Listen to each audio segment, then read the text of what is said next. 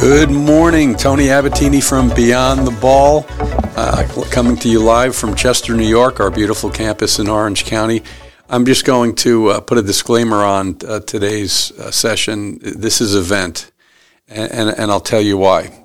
Um, just spent the last probably two weeks or so visiting uh, different baseball and uh, and softball programs, and specifically talking about vision and pitch recognition and this whole concept of, of open focus, which has been my rallying cry in, in teaching mental skills and working with athletes from little leaguers to, to major leaguers. And this whole open focus for those that are not aware of it. Um, in a nutshell, uh, the, the way in which you pay attention causes sometimes an accumulation of stress or remaining in stress mode all the time. Think about how narrow focused and the way in which we pay attention all day. We have a a world in which we live in where since childhood we're told to lock in, we're told to pay attention, we're, ter- we're told to focus all the time.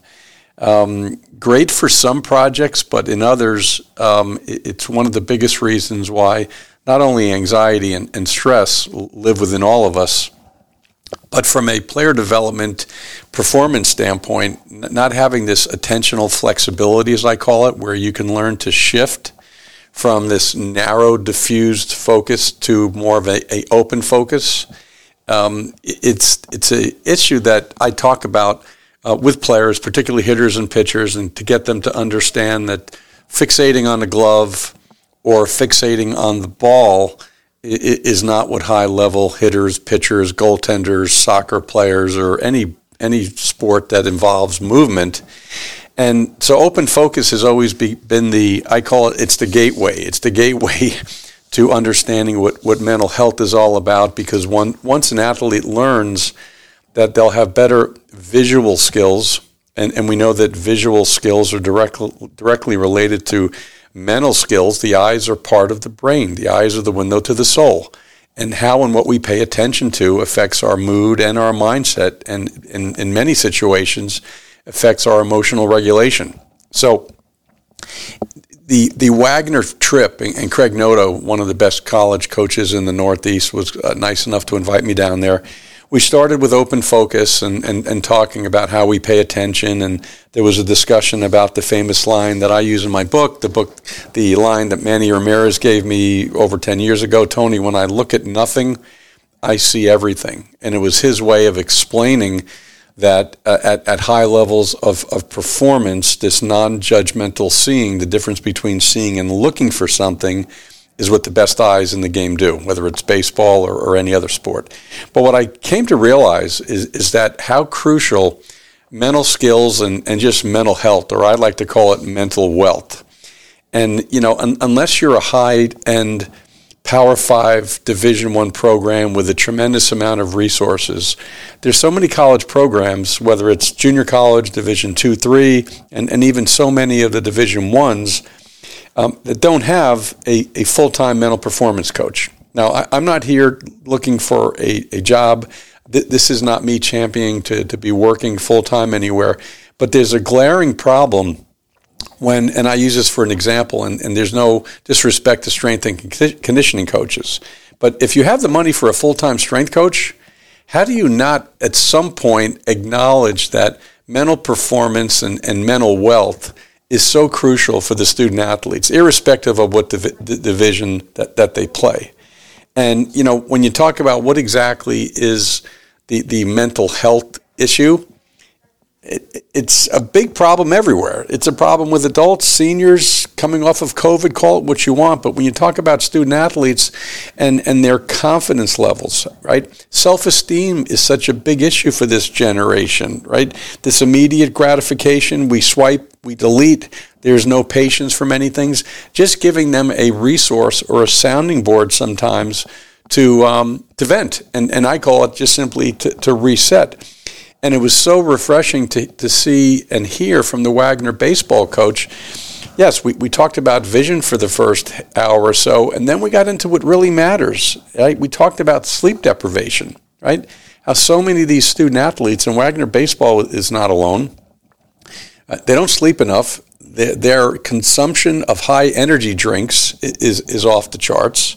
Their ability to manage their day, I call it the 1440, how many minutes in a day that you have, and how they could certainly spend and find more time right, to work on their mental performance skills if they weren't wasting it in X, Y, and Z. And we know that the beginning of X is, is the addiction to the phone and social media and, and, and whatnot. So it, it became so clear to me that, yes, you know, the, the big programs have it, and we all say that it's important. And, and I understand. I, I understand at the junior college level, at the high school level, that, that most programs can't afford the what I get paid on a daily basis.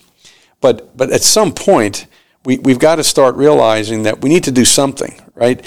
We need to do something. And and yes, you know what, what you hear about all the time is that well, uh, we don't have the money for it. Um, it's important, but it's really not. Uh, our, our coaches really are the ones that handle the mental performance component to it and we do have a school psychiatrist or psychologist in the event somebody wants to talk to them.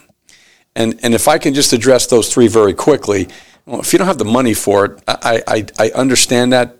But if you think that mental performance is really important, when you talk to athletes all the time at the college level, how much of your performance dips and slumps are attributed to what's happening from the neck up?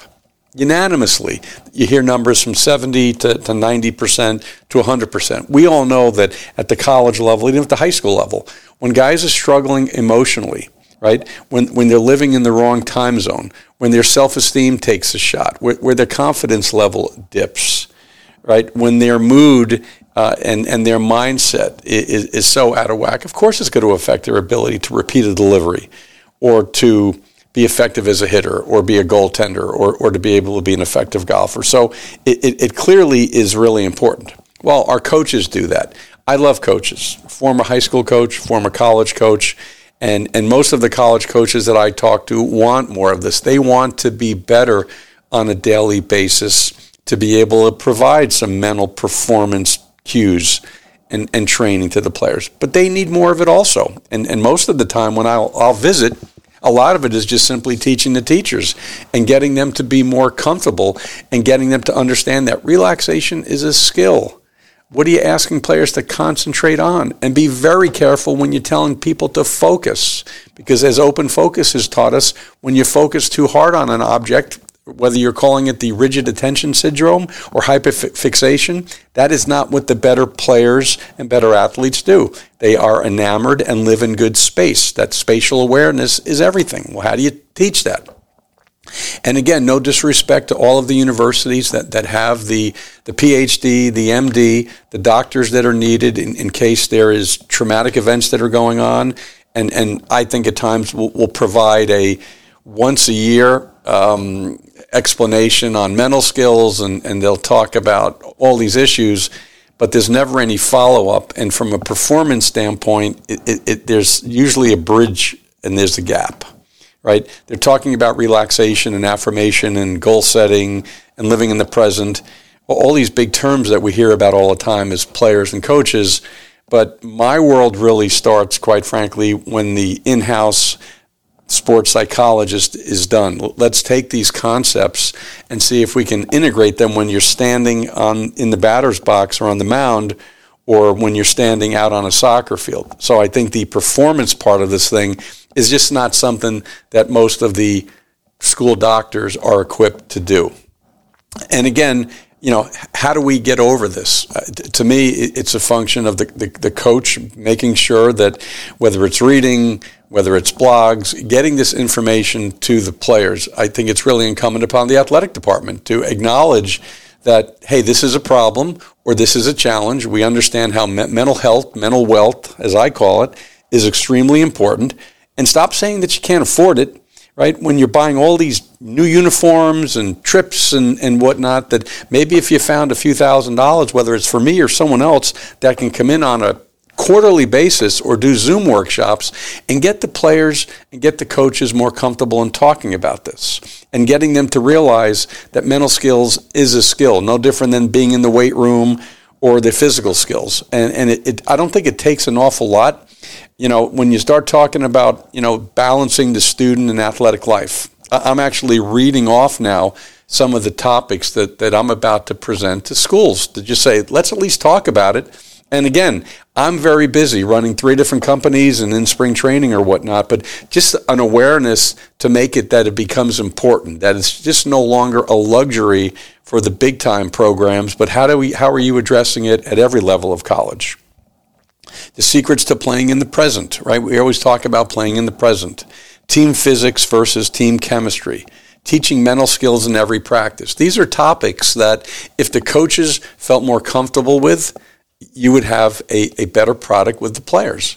And, and again, this is not an indictment on the coaches.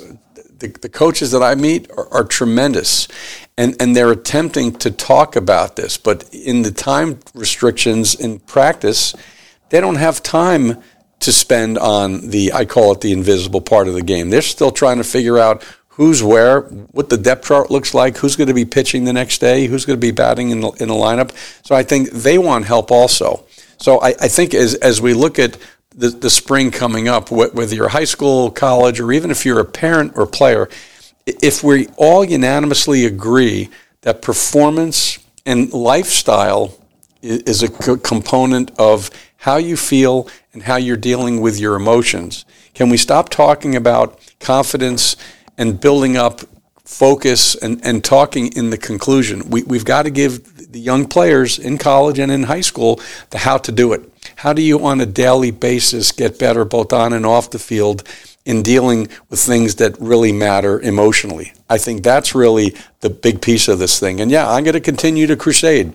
Uh, I wish I was in a position and I had five other people I can go around the world and, and spend time with all these college programs to say, Tony, you're right. I don't want to be right anymore. Do something about it. Find a way to get a resource to some of these coaches and players. And not only will you have better players, but you talk about from a recruiting standpoint. You're an athletic director, and now you can say that we have addressed the mental performance piece. Um, that not, not only is going to help your players and your coaching staff, but it could do something for getting more players to want to play in your program.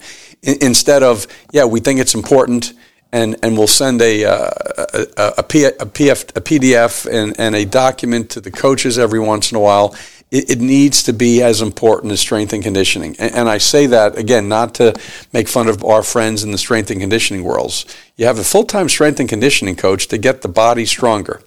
What are we doing as, as a organization, as an industry, to work on what I believe is even more important than the physical part? Tony Abbatine signing off beyond the ball. We are in Frozen Ropes in Chester, New York. Come by and visit, or if you have any questions, if you're a college program or a high school program, uh, as we say in New Jersey or in New York, we'll make you an offer you can't refuse. It's not about the money anymore. It's about getting good information on a regular basis to your players and coaches.